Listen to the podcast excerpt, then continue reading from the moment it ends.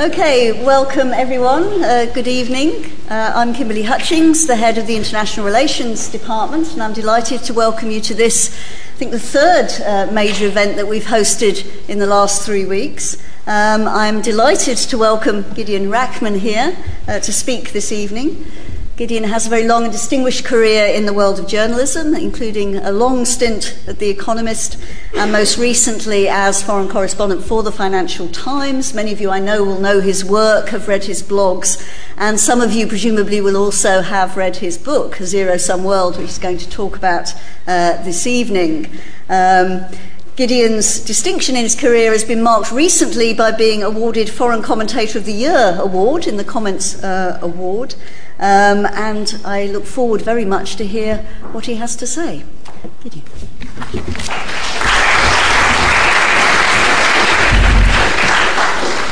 Well, thank you very much for that kind introduction and for inviting me here tonight, and thanks to you all for coming to listen.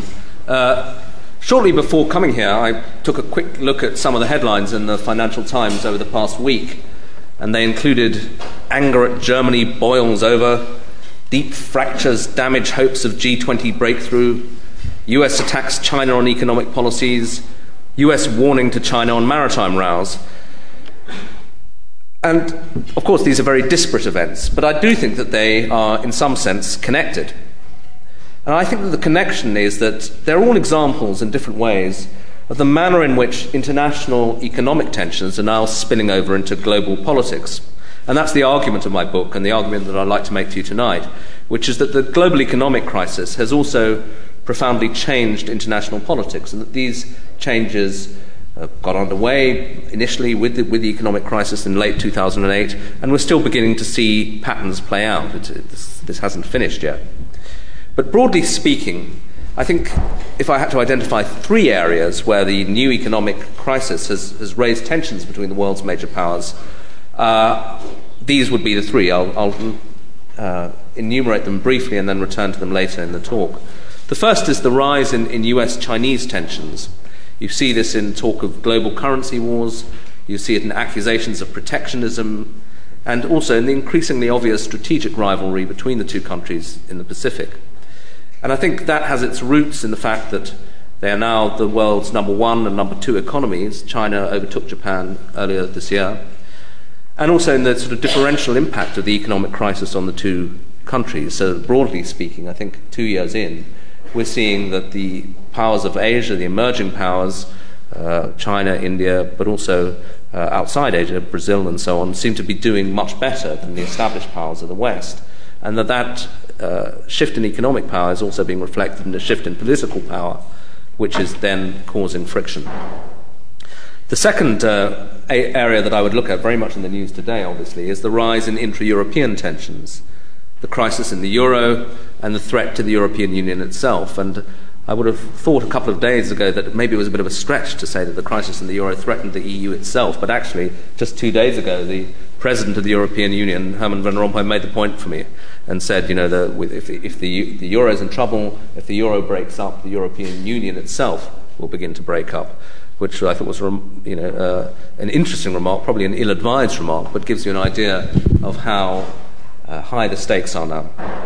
The third area that I'll look at later is this crisis in the system of global governance. Now, global governance is a bit of a mouthful, but I think that one of the things that became apparent in the aftermath of the financial crisis was that, as George Osborne likes to tell us here in Britain, talking of the economic crisis here, we're all in this together.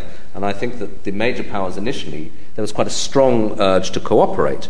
And you saw the first summit meeting of the G20 called by that famous unilateralist, or alleged unilateralist, George W. Bush. He assembled everybody in Washington, and then there was a further G20 summit in London a few months later, and that for a while seemed like, you know, really quite a positive thing to come out of a difficult situation, which was a big advance for international cooperation. But I think we've seen most recently in the G20 summit only last week in Seoul that this organisation is actually now a really rather troubled organisation, and I think there are reasons why the economic tensions that sprung up are now proving very, very difficult to resolve in a kind of amicable political manner among the major powers.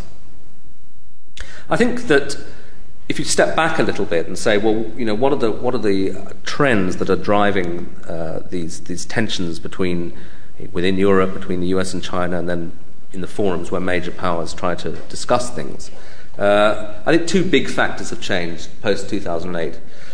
The first is to do with how we see globalization. Now, I think we're used to thinking of globalization as above all an economic trend, you know, breaking down of barriers to trade and investment and so on. But I think that globalization was the mega trend of the last 30 years, not just economically, but also politically, because essentially what it did was it replaced a system that we'd got terribly used to in the Cold War, where there were two worlds, a capitalist world and a communist world, and then within the capitalist world there was a group of developed nations, the G7, which was essentially Europe, the US plus Japan, and a group of less developed nations, with a single economic system which starts developing with the opening of China in 1978, and by the time of the economic crisis of 2008, has really incorporated all the world's major political powers are taking part in this single global capitalist system and appear to be benefiting from it. So that in a piece of jargon, it's an ugly piece of jargon, but one I discovered seems to be very popular in China when I was last there. The Chinese like to talk about a win-win world and how globalization is a win-win situation for everybody. So they've adopted this piece of Western jargon, and I think that is sort of how the world felt pre-2008. And I think that has begun to change, or rather, particularly in the West, there's now increasing questioning about whether this new world order, as the Americans called it, that came into being with the end of the Cold War, whether we're still really comfortable with that new world order. It felt like a very American-centered, Western-centric world order, but now I think with this sense of a shift in economic and political power to rising powers, the West is less comfortable with things, and hence the title of my book. I think increasingly we in the West are wondering, at least aloud, whether things aren't a win-win, but whether it's a zero-sum, whether, in fact, rather than this being a mutually beneficial relationship between, say, the United States and China, whether a richer and more powerful China might actually mean, well, a relatively poorer, relatively weaker United States. And within that important relationship, the broader question about whether richer and more powerful emerging powers mean relatively weaker, relatively poorer Western powers. Now, the debate's not over, but I think it's quite interesting that it's even begun, that these questions that appeared to be settled have now reopened. And again, to quote to you what people have been saying, world leaders have been saying, Obama in his recent trip to India, making the case for trade, signing lots of contracts, but in interviews with the Indian press said, look, you have to realize that the debate over globalization has reopened in the United States. It's not obvious to people anymore that a booming Indian economy is good for us. People associate it with outsourcing. They associate it with job losses.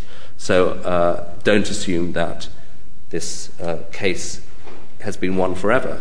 And indeed, if you look at what's happening back in Washington, just a few weeks before the midterm elections, Congress passed a bill which would allow them to impose tariffs on Chinese goods in retaliation for alleged Chinese currency manipulation. Now, where that particular bill will go, we'll have to wait and see. The Senate still have to vote on it, and even if it goes through, Obama might well veto it. But I think it's a sign of how things are changing.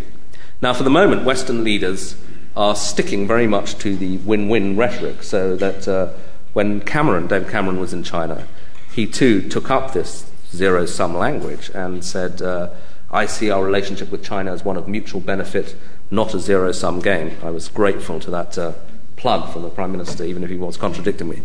But in this, Cameron was actually simply echoing Obama, who said before his first visit to China, we welcome China's efforts to play a greater role on the world stage. Power doesn't need to be a zero-sum game. Nations need not fear the success of each other. And that is still the official line, and you can totally understand why it would be the official line. Imagine the impact if Obama said the opposite. If he turned up just before arriving in China and said, actually, we really don't like the rise of China and we're going to try and block you. He cannot possibly say that. But one wonders whether, you know, when something is repeated and repeated and repeated like that, it's a bit like a sort of troubled marriage, saying, we're really committed to this, it's all fine, and so on. There is a sense that there's a kind of lurking anxiety beneath that. And as Obama said, the debate has reopened. And I think that points to a second big change that has flowed from the economic crisis, a loss of American power, prestige, and self-confidence linked to the very troubled state of the American economy. When I was in China recently, about 3 weeks ago, I picked up the paper, and there was a statistic saying growth rate of 9.6% in China. And that number rang a bell, and the reason it rang a bell is that the unemployment rate in America is 9.6%. And in fact, that's arguably being, putting it on the bright side, because once you incorporate discouraged workers, the ones who haven't registered to be unemployed because they've stopped looking for work, the unemployment rate in America is about 17%, which is, close to Depression-era levels.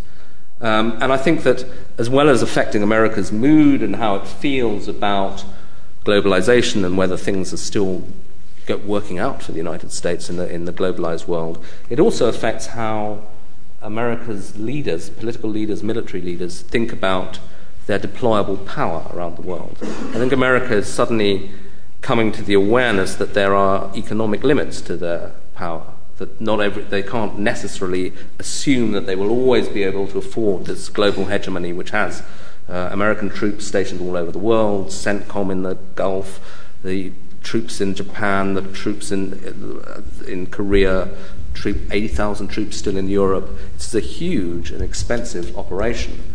And Michael Mullen, the head of the Joint Chiefs, asked in a recent interview, what is the single greatest threat to American national security? Replied, it's the budget deficit. Because he can see that, at a certain point, there will be big pressure on American military spending. And you can see why. They have a budget deficit, I think it's around 9 to 10% at the moment. There's no sign of anybody actually trying to rein that in, but at some point they will have to. And something like 50% of the discretionary spending in the American budget is military spending. That's where they're going to have to start looking to cut, unless they can somehow have an extraordinary revival of growth. And that, of course, then begins to affect the hard power on which America relies. And it's interesting that when Mullen made those comments, it was in the context of an interview he was giving at the time of the British defence cuts. And he said, I look at what's happening in Britain now and I ask myself whether that's us in 10 years' time. Whether, the United States will have to go through a similarly painful process of defence cuts. And indeed, when Obama, the thought has also occurred to his boss, when Obama announced the American surge in Afghanistan about a year ago and said we're sending in 30,000 more troops, he gave it was an odd speech because he simultaneously said we're sending in the troops and they're going to withdraw before the next election. But there was another oddity to it, which is that he said we simply can't afford to keep doing this. It was the first time that an American president that I know of has talked about their military commitments overseas in terms of limits. Normally, it's whatever it takes. And Obama said, I think correctly, in the end, our ability to do all this is dependent on the health of our domestic economy. So that these links are beginning to be made.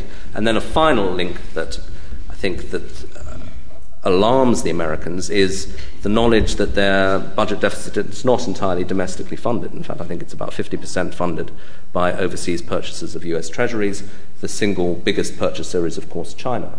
And there was this rather humbling moment early in the presidency where Hillary Clinton, perhaps again foolishly, made this explicit in China and actually said, appeal to the Chinese to keep buying US treasury bonds. And you have this strange circular thing where there is this rivalry between the two countries, but in some sense China is funding the American military. China is funding the war in Afghanistan by purchasing American debt. Now, I won't go into it in the talk. There are all sorts of complicated... We can perhaps talk about it in the discussion. There are complicated debates about could China really dump US treasuries? Wouldn't they be destroying the value of their own holdings and so on? There is an argument that the two countries are locked in a kind of new economic version of mutually assured destruction where the Chinese have to keep buying these bonds to support the value of their of their current holdings. But I think that, yes, it's a difficult situation for both parties, but more difficult for the United States would be my feeling. And although I've talked a lot about the US and its sense of eroding power, the same applies to Europe, of course. You just have to read the papers, look at the television today. The European Union is, the euro is in a crisis, and behind that lies a solvency crisis of European states, even Germany, which is being looked upon to write all these checks to the rest of us, has, you know, had to have a big austerity drive over the last decade, and that's one of the reasons why I think, incidentally, they feel so sore about having to bail out the Greeks, potentially bail out the Irish, because they've experienced cuts in unemployment benefit, closure of public services, and so on. And that, too, has an effect both on the soft power of the European Union in the sense that the prestige of Europe, I think that... You know, when the first leg of this crisis was happening in Greece, I was actually in the US and then in Asia, and there was the one common denominator was there was a sort of barely disguised contempt for Europe and what a mess we were in both New York and in India. They just thought, you know, it's over. And I think the Europeans sort of sense that's how people are thinking about them, and it's not a very comfortable feeling. But of course, it also has an impact. Not that the EU is a major global military power, but we have, you know, there are plenty of European troops deployed in Afghanistan and so on. And here, military budgets are also coming under pressure.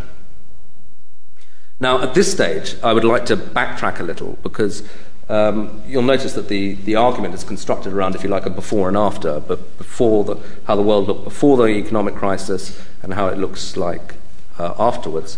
But I think to understand better the changes in our current situation, you do have to look back at how the globalized world was constructed and had the assumptions, the kind of ideological, intellectual assumptions that we made about how the world was going to work, and then see, well, what holds up and what doesn't hold up anymore.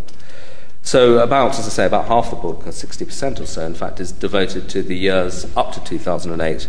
And I divide that period into what I call an age of transformation, which is between 78 to 91, and then what I call an age of optimism between 91 and 2008.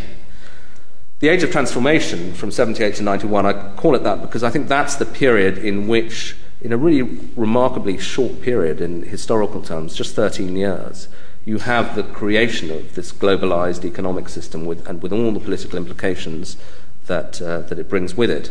And let me just outline the series of events that created that world. I think the first, the most significant, and probably the least noticed at the time was the opening of China in 1978.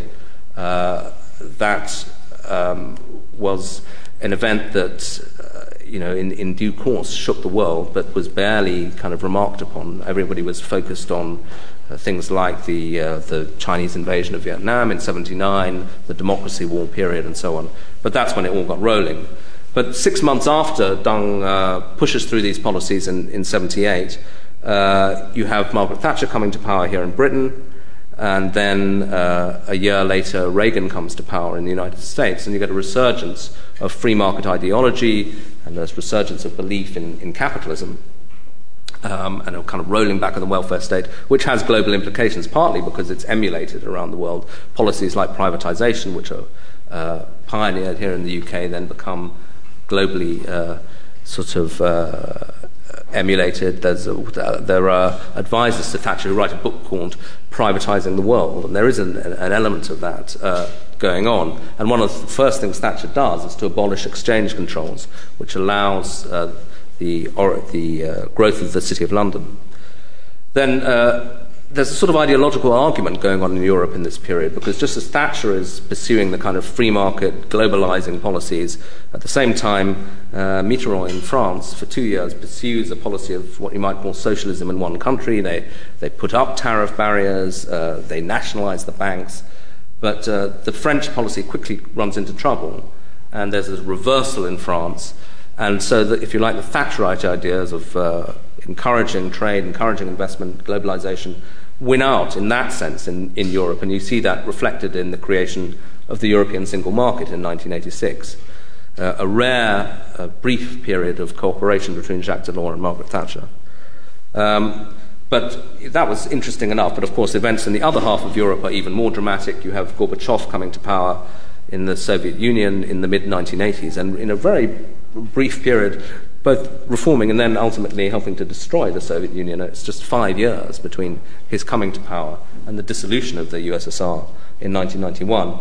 And in between that, of course, you get 1989, the kind of iconic year when the fall of the Berlin Wall. And that's of enormous political significance, obviously, but also of economic significance, because suddenly we have emerging markets on our doorstep here in Europe, and people refer to Eastern Europe as the China next door, and a whole bit of the world that had been kind of walled off from the global capitalist system is suddenly integrated into it. It's not just a European event. Latin America also is changing profoundly in this brief period of 13 years, this age of transformation, so that there's the debt crisis in Latin America in 1982, which has both profound economic and political effects. What it effectively does is to discredit, economically it discredits the whole policy, autarkic policies pursued by authoritarian governments, and you get simultaneously a wave of democratization and an opening to the global economy, so that in the early 80s Argentina, Brazil, etc., Peru are all military governments, or at least one-party states. By the end of the 90s they're democracies and they are opening up, and you have, for example, in Mexico, partly actually in reaction to what happens in Europe in 1989, the Mexicans suddenly think, we're being left out of this competition for investment. And there's reading up about the history of the North American Free Trade Area. It happens, or the idea occurs to the leader of Mexico at the time, Salinas, because he goes to the World Economic Forum in Europe in 1990, just after the fall of the Berlin Wall, and he finds nobody's interested in talking to him because there's such excitement about investing in Eastern Europe that Mexico, and at that point he thinks, okay, well, we've got to have a project, we've got to have a sort of globalizing project, and that out of that he then meets Carla Hills, who's the U.S. Trade Secretary at Davos, and they dream up what becomes the North American Free Trade Area. So you can see how, although these events are kind of, in some ways, discrete events, they all flow into each other because people imitate what seems to be working, and that's the prevailing ideology of the period. And I think that, although, as I say, 1989 is the dramatic year, the one that's the telegenic year, I think in a way, maybe historically, 1991 will come to be seen as at least as significant in the creation of this globalized world. Because in 1991 you get 4 events. You get the opening of India, which really is the last major power to join the kind of globalization game, if you like. And that's provoked by a very severe economic crisis in India. Manmohan Singh, who was then finance minister, is still around now as prime minister, goes into a cabinet meeting, explains how grim the situation is. India's actually had to ship gold to London to reassure its creditors. And on the basis of that, they decide that they're going to have to really start dismantling the inward-looking economic policies that India has pursued since 1948, and they start opening up to foreign investment, and from that you get the growth of... And they also dismantle the licensing system, which had crimped Indian industry, and by the mid-1990s, the growth of the IT industry in Bangalore has become one of the kind of icons of globalization. So that's a very significant event in itself. But you're also getting... several other things happening in that year. You have the Gulf War, in which America suddenly rediscovers that after Vietnam, where they've been very understandably reticent about using military power, that actually they have an army that can win wars in a few weeks on the other side of the world. And there's President George H.W. Bush says, we've kicked the Vietnam syndrome, we're back, essentially.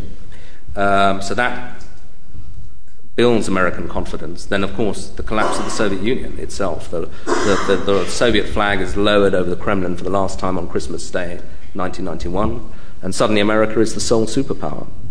And not only that, in the late 1980s, America had been very concerned about Japan. There was a strong period of paranoia about the Japanese. Books like Rising Sun, novel by Michael Crichton about how the Japanese are about to take over the United States, the Japanese investors by the Rockefeller Center. But the Japanese property bubble bursts in 1990, and by 1991 it's becoming apparent that this alleged threat from Japan is actually not so much of a threat. So we're left with the US apparently standing alone, having won the Cold War, the center of this globalized, the core of this globalized economy, and a really incredible sense of optimism and power in the United States, which I think then lasts from 1991 to 2008, the economic crisis. Even despite 9/11, I think the US still feels pretty confident about the state of its economy, about the power of its military, and so on. Now, this age of optimism, I think, is defined in very large respect by American ideas and American economic power. But I think the thing that makes it distinctive as an international system is that it's a period, or rather, maybe we will come to see it as a transient and unique period when all the world's major powers have reason to be content with the way the world's going for them and with the world that globalization has created or appears to have created. The United States, because it's the sole superpower. The European Union is going through a confident period. Between 1995 and 2005, I think it is, it more than doubles in size. It goes from 12 countries to 27 countries as it incorporates the countries of Eastern Europe. There's the creation of the European single currency as well. So the EU is in a period of optimism, expansion, new projects, and so on. But even more so, this is a period of optimism in emerging powers. In China, everybody was concerned or that maybe China was going to enter a period of turmoil after Tiananmen Square in 1989, but in fact, the country stabilizes and growth resumes and it keeps going at 9 to 10% a year, which means that at that rate, the Chinese economy is doubling in size every 7 years. So people can see their living standards being transformed in a really quite dramatic way. And India also, which had long had this sort of slight complex about whatever the grandeur of the culture and the size of the country, it was not a terribly successful economy. Seemed to be, when I was growing up, the image of India was of poverty, famine, Mother Teresa, and yet suddenly it's displaced by this whole new set of images about dynamism in Bangalore. Now, of course, it's a huge, complicated country, but there is a sense that, as the BJP say in their election campaign towards the end of the decade, this is a period of India shining, that India is coming out. And Latin America, admittedly, goes through a slightly bumpier period, but if you look by the end of it, by 2008, Brazil is recognized as a major emerging power, a very fashionable country. It's a member of the famous BRICS, Brazil, Russia, India, China, and also a country that is now has a very high profile on the world stage, partly thanks to a charismatic president, Lula, and so on. So, for different reasons, or perhaps, to some extent the same reason, the sense that the globalized world is working well, all these countries feel that they're content with the system. And in 2007, the year before everything goes bang or pop or whatever word you want to use, it's the fastest period of global growth for some 30 years. And there are quite rather ecstatic op-eds in the Wall Street Journal about how fantastically the world system is going. So, but the idea, underpinning this economic growth is a series of ideas about how the world is working. And they're particularly American ideas, which I think allow the Americans to not worry too much about the rise of alternative sources of power, the rise of a China or so on. These ideas, I would say, that a deep faith in the triumph of democracy is the first one. So that you have Francis Fukuyama in 1989 writing the famous and much attacked essay on the end of history. But what Fukuyama actually meant was not that history had stopped and nothing would ever happen again. What he actually meant was that the ideological argument was over, that there was no plausible alternative to liberal democracy. And actually, if you go back and read the book, it's got quite interesting statistics about the number of countries that had become democratic over the course of centuries. But whatever the merits of the argument, it's deeply influential. And there is an ingrained belief in the United States in this period that democracy is the way of the world, that all countries will eventually come round to it, and that makes the world a less alarming place because they will essentially, globalization in its political form is going to be Americanization, that these countries will look more like America. And associated with that is a theory called the democratic peace, which is the argument that, you know, as countries become democratic, they're not going to fight with each other. And therefore, any sense that, you know, the traditional theory, I believe, in international relations, I never studied it myself, but that rising powers and established powers tend to clash. Well, maybe that theory had been repealed, because if everybody's capitalist, if everybody's tied together by a web of mutual economic interest, if everybody's becoming democratic, you know, maybe it won't be a zero-sum world. It will be this win-win world. And that is rhetoric that is common to all American presidents. Clinton talks in this way, but actually so does George W. Bush, and so does Barack Obama. And it's popularized again by Tom Friedman, the New York Times columnist, who develops, well, I think he calls it the McDonald's theory of international relations, which is that no country, no two countries that both have McDonald's in them have ever gone to war. Actually, this theory doesn't survive the Balkan Wars, because, in fact, it turns out Belgrade did have McDonald's in it. But nonetheless, the argument, the underlying argument, is meant seriously, which is that as consumer culture spreads, as people get richer, as the sort of global consumer culture is created, sources of conflict will sort of disappear. And, you know, these arguments, you'll be familiar with them. They're around us even now. People will say, look how, you know, Shanghai is full of Starbucks, and draw a political moral from that somehow we're all kind of becoming the same, one culture, one global culture.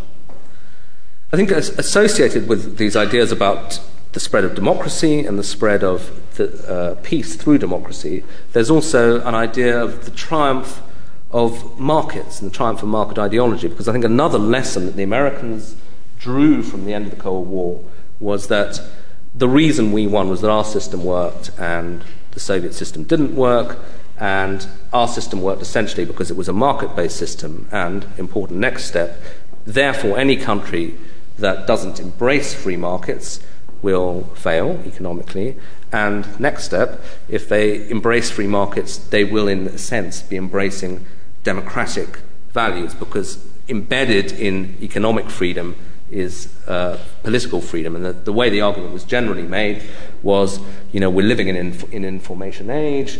If you censor, if you don't allow the free flow of information, in a sense you're not going to have a functioning free market economy. But once you accept that that's what you've got to do, all sorts of political changes will flow in its wake. And again, this is a common theme in American political commentary. And so when George W. Bush welcomes China into the WTO, he makes a speech in which he reassures Americans that this will work out fine for them, because he says, trade freely with China and time is on our side.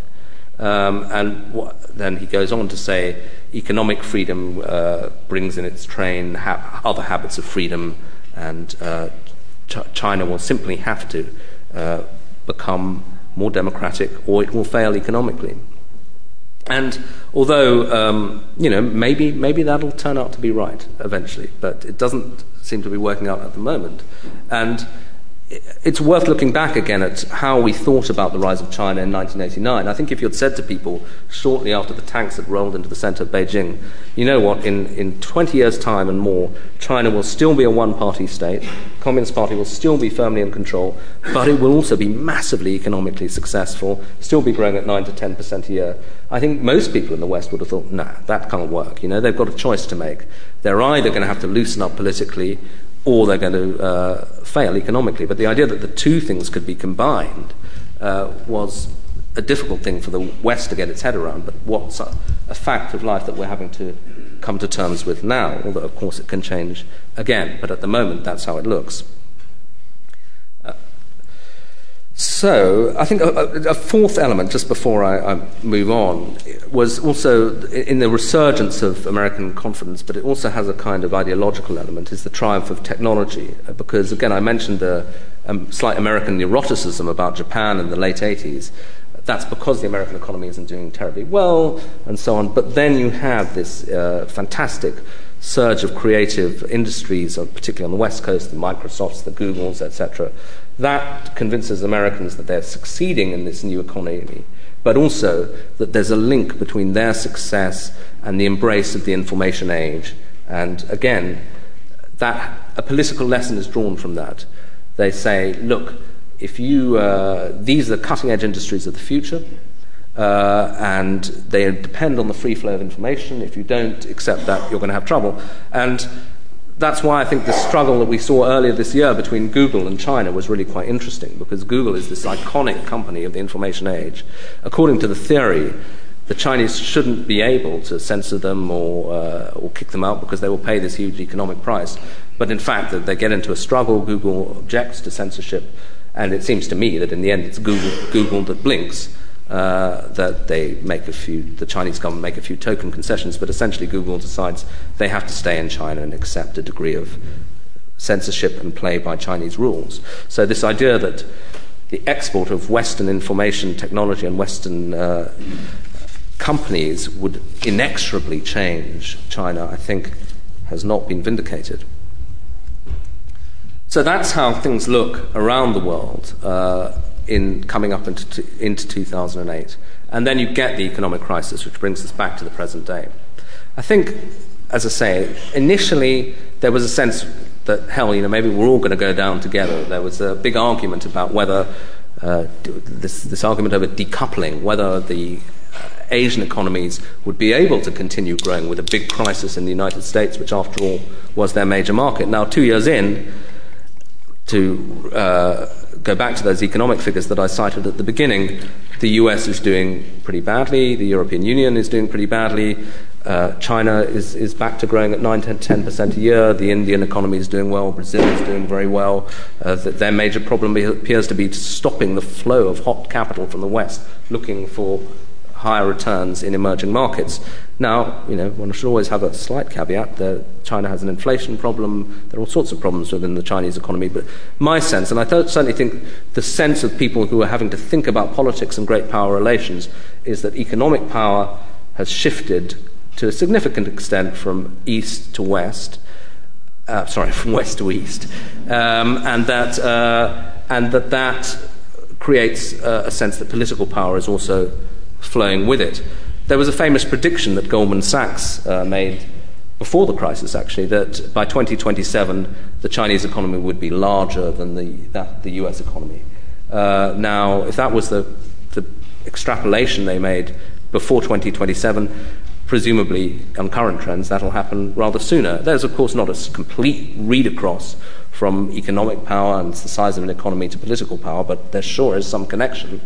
And it would be quite a moment if and when China becomes the world's largest economy, particularly if there hasn't been political change in China, because by then that would be the first time for well over a century that the world's largest economy is not a democracy, thus apparently falsifying one of our major propositions of the age of optimism. Those are the rather kind of abstract considerations, but as I say, I think they come down now to three major sources of tension. Let me just give you a little bit more detail on how I see things between China and America, the problems within Europe, the problems of global governance, and then perhaps we can discuss where things go from here in the question and answer session. I think one of the really interesting things that that's happening in the American debate about how to deal with China and to deal with this new world is the intellectual rehabilitation of protectionism. I mean, in the age of optimism, it was probably the least fashionable economic idea in the world after communism. And now you're beginning to see really quite mainstream economists saying, well, tariffs would be a legitimate response to what we see as China's undervaluation of its currency. So that Paul Krugman, a Nobel Prize winner after all, has actually called for the imposition of tariffs on China. Fred Bergston, who's the head of the Institute for International Economics in Washington, which is probably the main economic think tank, has also called for retaliatory action against China. And I was, on a personal level, astonished to read an op-ed by my former boss, Bill Emmett, the editor of The Economist, also calling for tariffs in China. And The Economist is, the oldest campaigner for free trade since the mid-19th century. If you had made an argument like that when I was working there, you would have been sort of handcuffed and led from the building.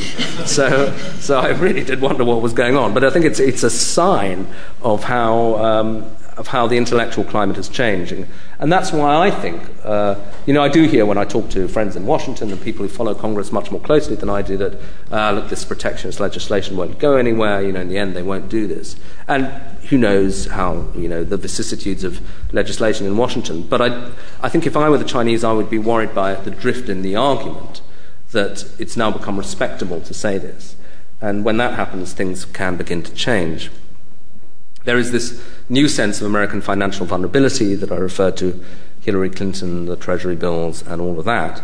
But also, I think there's a strategic competition which is beginning to emerge in Asia. Now, this is, in a way, it sort of encapsulates this odd mixture of competition and friendship between China, or at least cooperation between China and the U.S. Somebody said they're called frenemies, they're both friends and enemies. And you see it in the strategic sphere, so that they have military-to-military contacts and so on. But equally, they plan for wars with each other. Of course they do. That's what militaries do. And I think that on the American side, as they look at technological developments and developments in spending, they're worried about the implied threat to American dominance of the Pacific, so that developments in missile technology mean that the aircraft carriers, which are the sort of source of American naval dominance, are now more vulnerable than they've ever been. And a couple of years ago, China also rather kind of mysteriously blasted a satellite out of the sky, which with a missile, and this also drew a lot of attention, and the reason being that America's command of satellite technology is absolutely crucial to the way they would fight any putative war. Now, of course, I don't think these countries think that they will ever go to war. I certainly hope they don't think that. But simply the knowledge of how the balance of power is shifting and who could do what to whom if it ever came to it does affect the way that they relate to each other. To give you a concrete example, in 1996, there was the Taiwan Straits crisis. And China was more than usually belligerent in its language towards Taiwan, and the US responded by sending aircraft carriers through the Taiwan Straits as a very visible demonstration of force. When I was last in China, I was talking to a Chinese strategist about that and what would happen again if there was another Taiwan Straits crisis, and he said, well, I'll bet you one thing, the Americans wouldn't send an aircraft carrier through the Taiwan Straits again. And that's certainly their sense, that it's not like they're going to come to blows, but it's this sense of a shift in relative power and therefore what's possible for each country to do. And over the long term, again, the Chinese strategists, the people who rolled up to talk to the likes of me, they don't take an overtly belligerent line saying America out of the Pacific now. But if you say to them, do you think it's natural that America's the dominant power in the Pacific? Do you think they'll still be the dominant power in the Pacific in 20, 30 years' time? They'll say, well, the people I spoke to, who knows when it'll happen, but in the end, America will find it can't afford this. They see it very much in financial terms, and that they will have to pull back. And that is certainly an anxiety among the kind of group of Western-oriented powers that are in that part of the world, so that certainly particularly the Japanese, but also the Singaporeans, the Australians, there's a sort of lurking worry that, well, maybe, if the Americans pull back, as a Singaporean leader put it to me, we'll all end up as part of the Sinosphere. And they're uneasy about it, and they don't quite know how to play it. But that's the sort of bigger game that's underway in the Pacific. And I think one can't underestimate its importance to the evolution of geopolitics, because this is the centre of the world now, the place where the world's most dynamic economies are, the biggest countries in the world.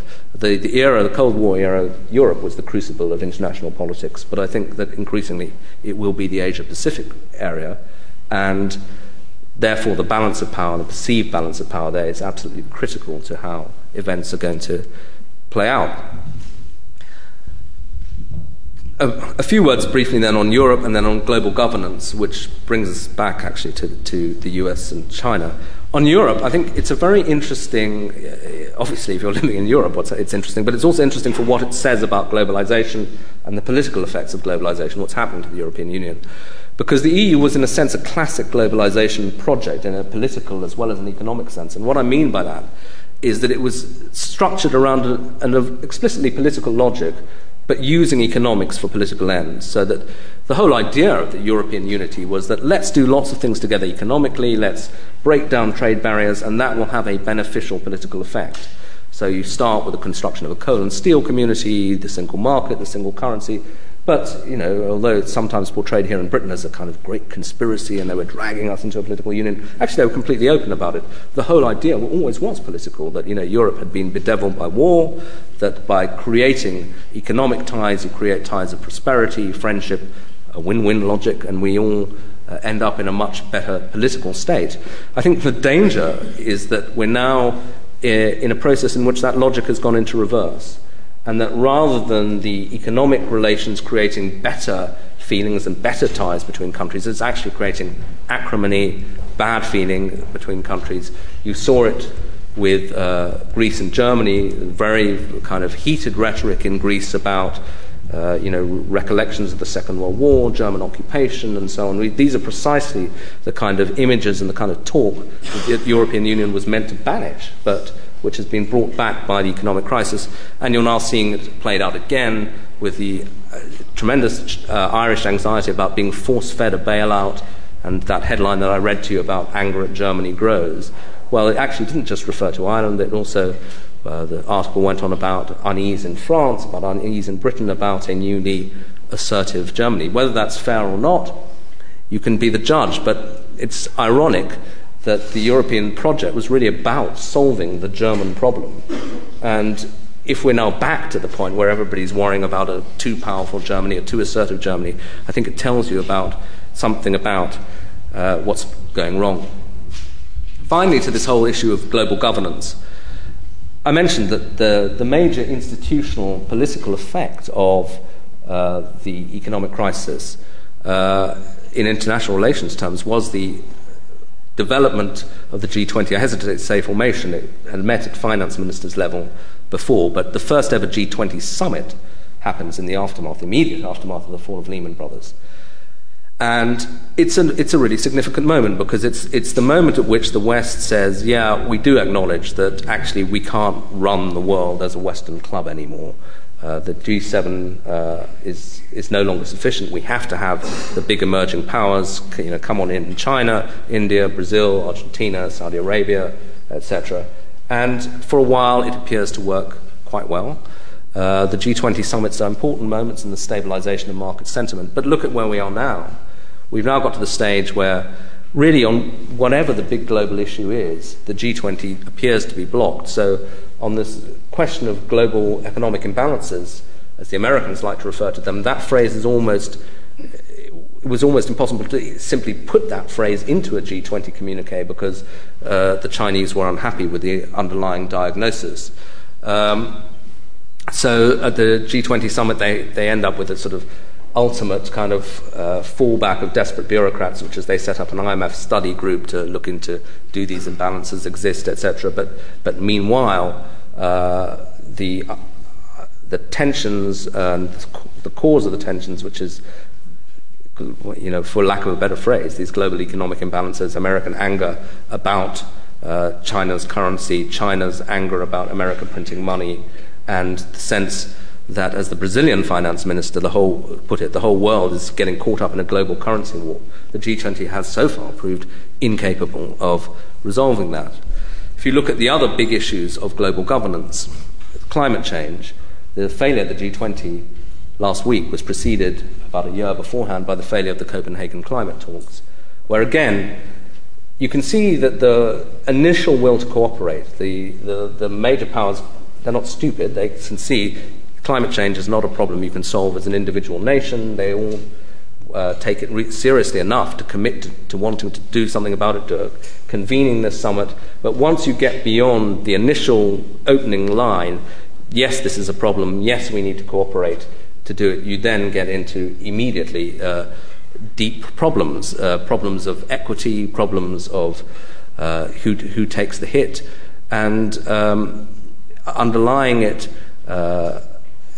struggle really between East and West, or between developing nations and advanced nations about whose fault this is. The Chinas and the Indias will say, well, all the carbon dioxide in the atmosphere is the result of the industrial revolutions in the West. arguments about equity where the US will say, well, look, you cannot possibly not include China in this because China is now the world's largest emitter of carbon dioxide. And the Chinese saying, yeah, but on a per capita basis, America still emits 4 times as much as the average Chinese. Why should you lock us into relative poverty? It's a very difficult argument, a very emotive argument, and no sign of anybody really making any progress to crack it, as I think we will find when they have another go in Cancun in about 2 or 3 weeks' time. Those things, the economic crisis and climate change, I think probably the most dramatic examples of what I call zero-sum logic setting in, but you can see it in a whole range of other issues, in the difficulties that we're finding in finding a joint approach to nuclear proliferation, in the emergence of talk of struggle for resources, a food crisis, an oil worry about declining oil resources. These are things which you can see are global problems that ideally you would have a global solution, but actually rivalry and competition between major powers is beginning to define the way that we're treating them. I've now, I think, been talking for my allotted 45 minutes, so there is obviously the question of what we do now, how do we get round it, but perhaps we can leave that for the question and answer session. So thank you very much indeed.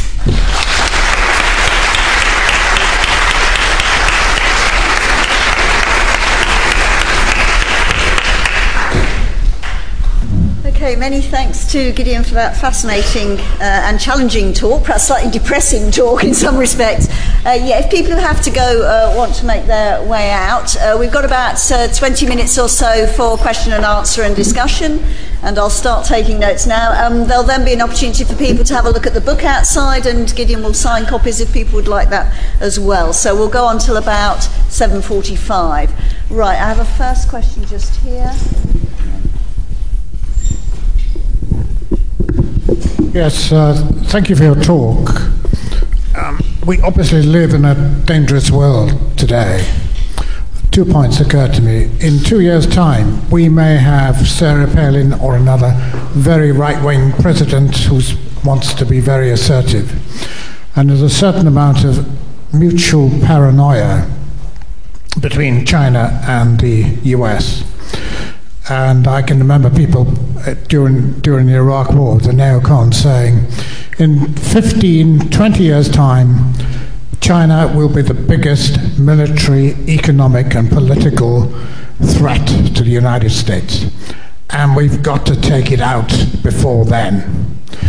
And, you know, we could have people who want to ramp up. Is that a real danger that over Taiwan?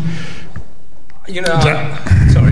Do you want? There's a second question. Well, North Korea and Iran. We could all, economic prosperity depends on really world peace. And the second question was, do you see a danger of a 2008 type banking crisis and a property crisis that we had in the West happening in China? I'm told, for example, that most of the banks in China are in fact bad banks because they're stuffed full of loans that we in the West would regard as 100% bad. Yeah.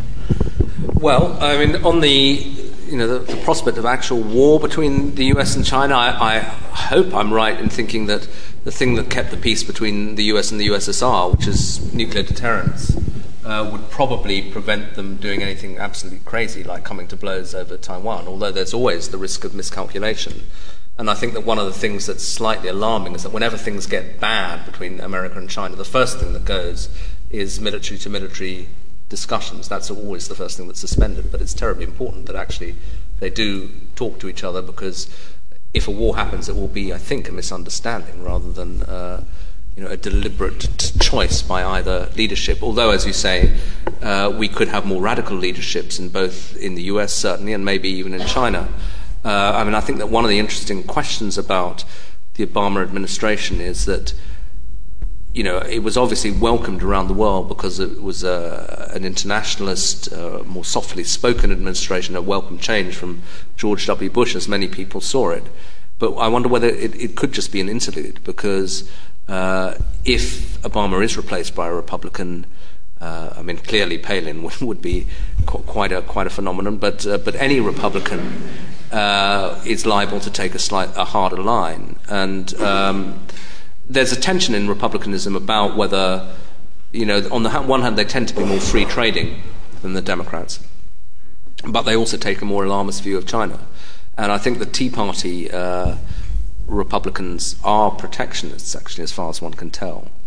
And you're right that just before 9/11, if you read what the neocons were saying, they were going on about China. It was very much in their sights. And then in a way, it sounds awful, but China had a lucky break with 9/11 because America was building up to a real focus on the China threat, and then gets diverted off into the Middle East, and that's more or less where it still is, actually. But I think that, again, another good point you make is this undercurrent of nationalism in both countries. I think both countries are slightly given to conspiracy theories about what the other one wants done to it. I mean, I've had occasionally been, interviewed on American talk radio, and you get incredible things people think about China. You know, I'll say something that I think is sort of fairly nuanced about, well, you know, maybe the relationship is a bit more difficult than we thought, and they'll say, yeah, they're out to destroy us. It's still a communist country, and they want to take us over. And, you know, it comes out very quickly, all that stuff. But equally in China, if you read accounts of what's said on the internet, there are enormous conspiracy theories about the US, but books that do very well, one called Currency Wars, which actually takes on this whole argument that America has duped China into putting all its assets into the dollar, and that the US will deliberately devalue the dollar as a way of destroying Chinese wealth, and indeed, which may be why the Chinese reacted so neuralgically to quantitative easing, because thinking, maybe this is it, maybe this is what's beginning to happen. And similarly, one of the arguments you hear in China about why they mustn't revalue their currency is that this is how America destroyed Japan. They believe that the Plaza Accord in the mid-'80s was the moment when Japanese decline set in because the Americans forced the Japanese to let the yen rise in value. Now, my friends who follow Japan tell me that's actually a misapprehension. There were other problems, but nonetheless, that's, you know, you hear that from Chinese officials. So there is a deep kind of suspicion that maybe America actually wishes China no good, and that could come out as things become tenser. Property crisis and crashes in China. Sure, I mean, there is anyone you talk to is involved in that world says there is a bubble growing, and that, you know, half the apartment blocks in Shanghai are empty, they've just been bought for speculative purposes, and so on. All I would say is that I think that it's entirely possible that they will have a property crash, it's entirely possible they'll have inflation and so on, but as you mentioned my period at The Economist, I remember in the 1990s, more or less ever since the Chinese miracle got going, there have been people saying, the whole thing's about to blow. And they said it after Tiananmen Square, they said it in the 90s with, it was then the state-owned enterprises, the banks were meant to be a house of cards, and yet somehow it's kept rolling at sort of 9 to 10% a year. And of course it won't keep growing at that rate forever. But so far, China has proved more resilient than perhaps one might imagine. And maybe these very high rates of growth allow you to grow out of problems and bad debts in banks, bad debts in state-owned enterprises. If you're growing at that kind of rate, it covers a lot of sins. And again, last point, people make the analogy with the rise of Germany in the mid-19th century. I mean, just think of what Germany went through. 2 world wars, hyperinflation, Great Depression.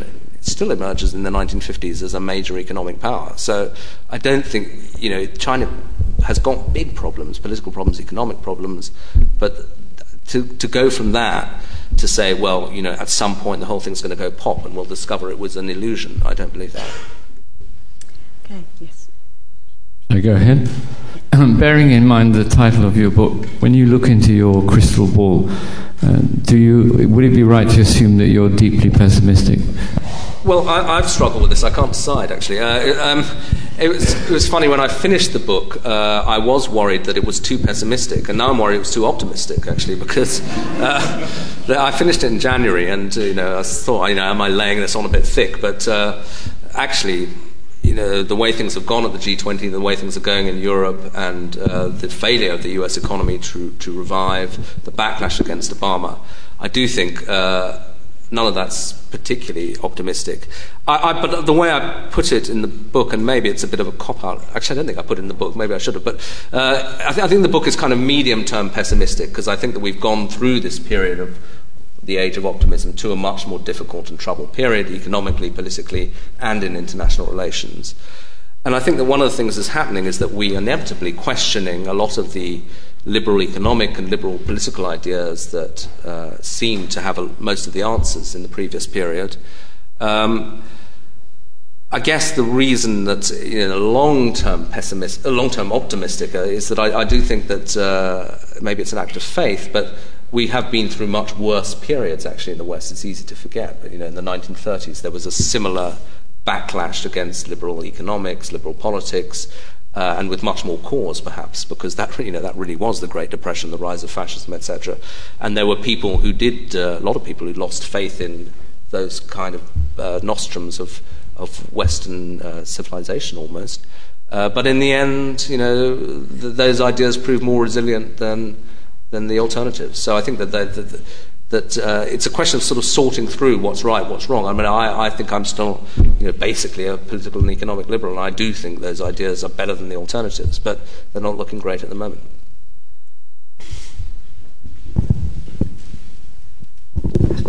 You said that the failure of the US economy to recover, and Japan is sort of aging and slow growth, and Europe is crisis hit, and that paints the developed world in rather a sort of poor light. But there seems to be a very striking difference between parts of the developed world, and you highlighted 17% unemployment rate in America.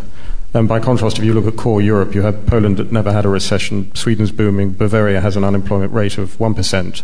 And most people would look at that and sort of highlight, if you like, in America, that the typical response is they've got a balance sheet recession with too much debt matched by dodgy housing assets. Mm. But by contrast, I think a really interesting dynamic that seems to be not focused on is the change in growth profile. I mean, the US is essentially service sector and a closed economy. Those core European countries are very industrially based, very export-oriented, and are benefiting. I mean, they used to be derided by the Americans as a sort of giant open-air industrial museum, and now actually they're playing part of the Asian boom, if you like. Now, if you look at the American response, I mean, QE, quantitative easing, is an attempt to buckle the currencies in Asia, and the attempt to get the surplus countries to start to consume. And neither of those two things is really going to have any impact on American exports of industrial goods, if you like. So, I mean, with that in mind, first of all, do you agree with that, and where does that lead us? Yeah, no, I think you're right. That obviously, it's you mentioned some quite relatively small countries. I was thinking as you listed them, Sweden. But Germany, there's 200 million people, if you add them all up, with Italy, northern Italy. Yeah, no, and of course Germany is doing extremely well as this export-oriented industrial powerhouse, and very positive about its economic relationship with China, huge exports to China. And I think you're right that within the kind of Western world, there were two different models, and the Anglo-American one, preached by my former employers, The Economist, and so on, did seem to be in the ascendancy for a while, the kind of finance-driven, service sector-driven, etc. And I think that it's interesting the way the debate has shifted within the West, so that suddenly unfashionable ideas like industrial policy come back. Again, it was one of those sort of have I read this right moments when I read Peter Mandelson going to Paris saying he wanted to learn from the French about industrial policy, which again would have been absolutely unthinkable 10 to 15 years ago. And obviously a loss of confidence in finance as a source of stable growth. And everybody trying to export, they were saying, we've got to have exports, whereas before that was regarded as kind of slightly suspect mercantilist language if you talked about the importance of exports to your economy. The difficulty is we can't all export our way out of trouble. Otherwise, unless the moon starts taking in exports from the world as a whole. And it's not clear to me that although the intellectual leap has been made by Obama, by Cameron, and so on, that the projections for what America thinks it needs to do don't seem to me credible in terms of the expansion of exports. So maybe they will then start looking for other ways of balancing the current account and the trade deficit, which again leads us back to this question of protectionism. And I think that, as I understand it, protectionism is not great for anyone, really, but if anybody would cope better, it would be a big, quite self-sufficient economy like the United States. So it would be more of a disaster for the rest of the world than for the US, which again makes it plausible, particularly if you combine it with what we were talking about earlier, sort of revival of nationalism, because, of course, protectionism is a kind of economic form of nationalism. So I take protectionism quite seriously, although, as I say, there are various people who will tell me, calm down, it's never going to happen, it's impossible in a globalized world, and so on, and supply chains are too interlinked, it'll, you know, it's not, couldn't happen. I think there are studies of previous cycles of globalization which have tended to conclude that actually they can be put into reversal, they have been in the past. So I don't think it's impossible. Any other questions? Yes. Hi. I think one of your earlier points was regarding the U.S. budget deficit and how they don't seem to be able to addressing it at the moment. I think if you looked at the QE reports issued by the Federal Reserve 2 weeks ago, wouldn't that in theory inflate the U.S. dollar, thus devaluating the currency and leading to a substantial increase in exports, a decrease in imports, and thus a reduction in the budget deficit of the U.S.? And then my question also is, in regards to your theory of the U.S. entering, being again isolated in the sense that maybe eliminating their exports and their imports and eliminating their trade and entering into a closed economy, what is the time span of that? Is that? Well, look, I don't think it'll ever be as clear cut as that, you know. But I think it's adrift, and it's very much dependent on whether the economy revives. I mean, if they can do it other ways, by, for example, the scenario that you outlined, by just devaluing the dollar and sort of destroying the value of foreigners' holdings and so on, and making American exports more competitive, maybe that's the route they'll go, although that will hardly be...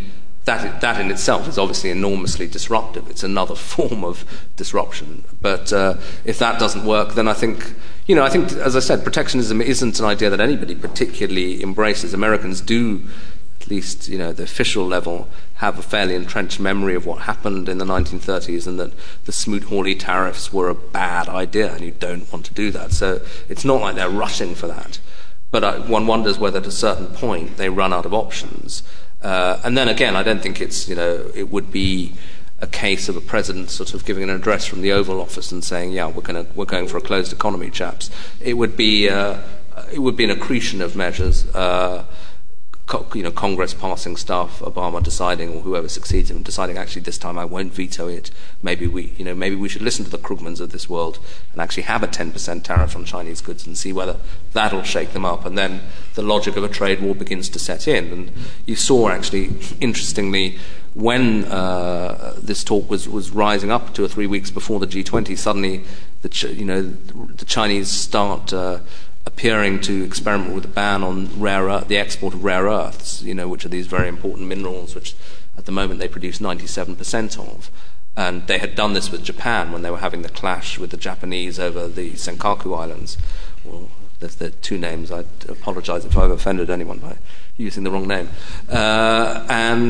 Similarly, then there was some suggestion, just for a couple of days, that the similar ban was being put in place with regard to the US. And the Chinese come out and make a statement and say, oh, no, we're not going to do that, we wouldn't do that. But of course the idea has been planted. And that's how the kind of logic of a trade war would get going, I think. We have a question towards the back. A couple of questions there, I think. Yep, you first and then... Thank you very much. I have two short questions. One is related with Afghanistan. I mean, you haven't touched upon very much. What do you see the prospect of war in Afghanistan? The second one is, what do you think about some middle-range powers and their maneuvers in specific regions like Turkey, Brazil, and India, etc.? What will be their power projections? Sure. Well, they're both very important questions. I mean, Afghanistan...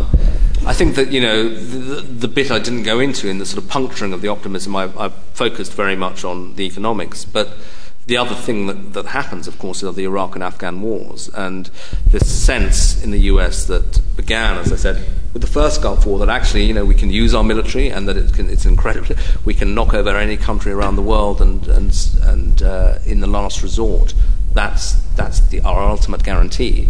That begins to fade as they realize, well, yeah, you can win the initial victory, but then you seem to be stuck there years later, taking casualties and so on. I don't think that they're going to win in Afghanistan in the sense of stabilizing the situation. They may be able to, through this offensive, bring casualties down. I mean, it'll go up in the short term, and then they'll go down again. But I think the Americans, the military are already sort of muttering about staying beyond 2015, which is not the political deadline that Obama's set. And, the question is how long they will last. My guess is that you'll begin to get withdrawals a little bit after the 2012 presidential election, and that they'll then cross their fingers that this policy of Afghanization will work. The one thing they want to avoid is a kind of Vietnam scenario where 2 years after they leave, the Taliban roll back into Kabul. But I think that broadly speaking, the kind of intelligence people, the people who have to think about the world globally, are now arguing that Afghanistan's a mistake in terms of the war on terror because it ties down so much resources. You talk to the Brits, and they will say, "Look, it's crazy that we, in this period of austerity, that we have so many troops and so much money going into Afghanistan. And if this is meant to be about terrorism, that's actually not where the threat is. It's now in Yemen, it's in Somalia, it's in Pakistan. And why it's just a waste of valuable resources." And if that's what the Prime Minister is being told, which I think, at least from some quarters, he is, that's bound to, at some point, lead to a withdrawal and a sort of, again, it won't be absolutely clear-cut. There'll be advisors left, and they will continue to use missile strikes and so on. But I think it's on a downward trajectory, that war. I think this question of mid-ranking powers is terribly important because, of course, in this sort of rather simplified US-China world, it's not actually a G2 world, and there will be a competition on all these issues to enlist support, and it will vary issue by issue. But I think that, again, one of the sort of slight sobering things that the US and the West in general is learning is that we assumed that democracies would stick together. And so that during the election, John McCain proposed kind of replacing the UN, or at least not explicitly saying that, but that was the idea, with an alliance of democracies. And this wasn't just a Republican idea. There were people, the current head of policy planning and under Obama, a woman called Anne-Marie Slaughter, who I remember seeing give a speech here, was also a big proponent of the alliance of democracies. And the idea was that we share the same values after all, the world's going democratic, and this is a fantastic way of kind of leveraging Western power, if you like. And yet we found that actually democracies don't always stick together, and indeed in some ways Turkey has become a much less comfortable partner for the US now that it's more democratic, because it's also more Islamist. The AKP, who the Obama administration actually kind of put quite a lot of hope and faith in initially, is proving a very awkward partner for them on a range of issues. Iran, they tried to negotiate this side deal with the Iranians. The Americans are very kind of freaked out by the deterioration in Turkish-Israeli relations. Again, Turkey was regarded as the kind of voice of moderate Islam. So that's, I think, quite a stark example of how things won't, these mid-ranking powers, even if they're democratic, even if they have strong trading relationships with America, won't necessarily side with America. But it'll depend issue by issue. I mean, India is a very interesting example where on climate change they were actually in the Chinese developing world camp in Copenhagen, and yet the Indians are also very concerned about this outstanding territorial dispute they have with China, which they claim the Chinese are ramping up, and welcomed Obama with open arms a couple of weeks ago, signed plenty of arms deals, so that from the Chinese perspective they're worried that there's a tacit policy of containment of China taking place, with America building up alliances with Japan, Australia, India, the base in Singapore, Korea. So if you're sitting in Beijing, you're suddenly thinking, what's going on here? They're not too happy about it either. Okay, I think this will have to be our last question. Okay. Probably. I mean, it's just really your take on it. I mean, as the Chinese economy grows, I mean, what are the options or the prospects for democracy and any attempt to limit the power of the Communist Party in Chinese life? Are there going to be challenges there as the economy improves? Well, that was always the working assumption, as I said, and I don't think I said we are going through this period of sorting through, well, what was right, what was wrong. I mean, I think that it was clearly naive to think that there was some sort of mechanical or immediate relationship between economic growth and therefore they will become democratic. But I think equally it would be a mistake to think that, to buy the sort of culturalist argument that the Chinese just were, completely uninterested in these ideas, and that the debate is over. And indeed, clearly the debate is in fact going on, because Wen Jiabao and various other people have been talking about democratization, actually using the word democracy as a goal for China.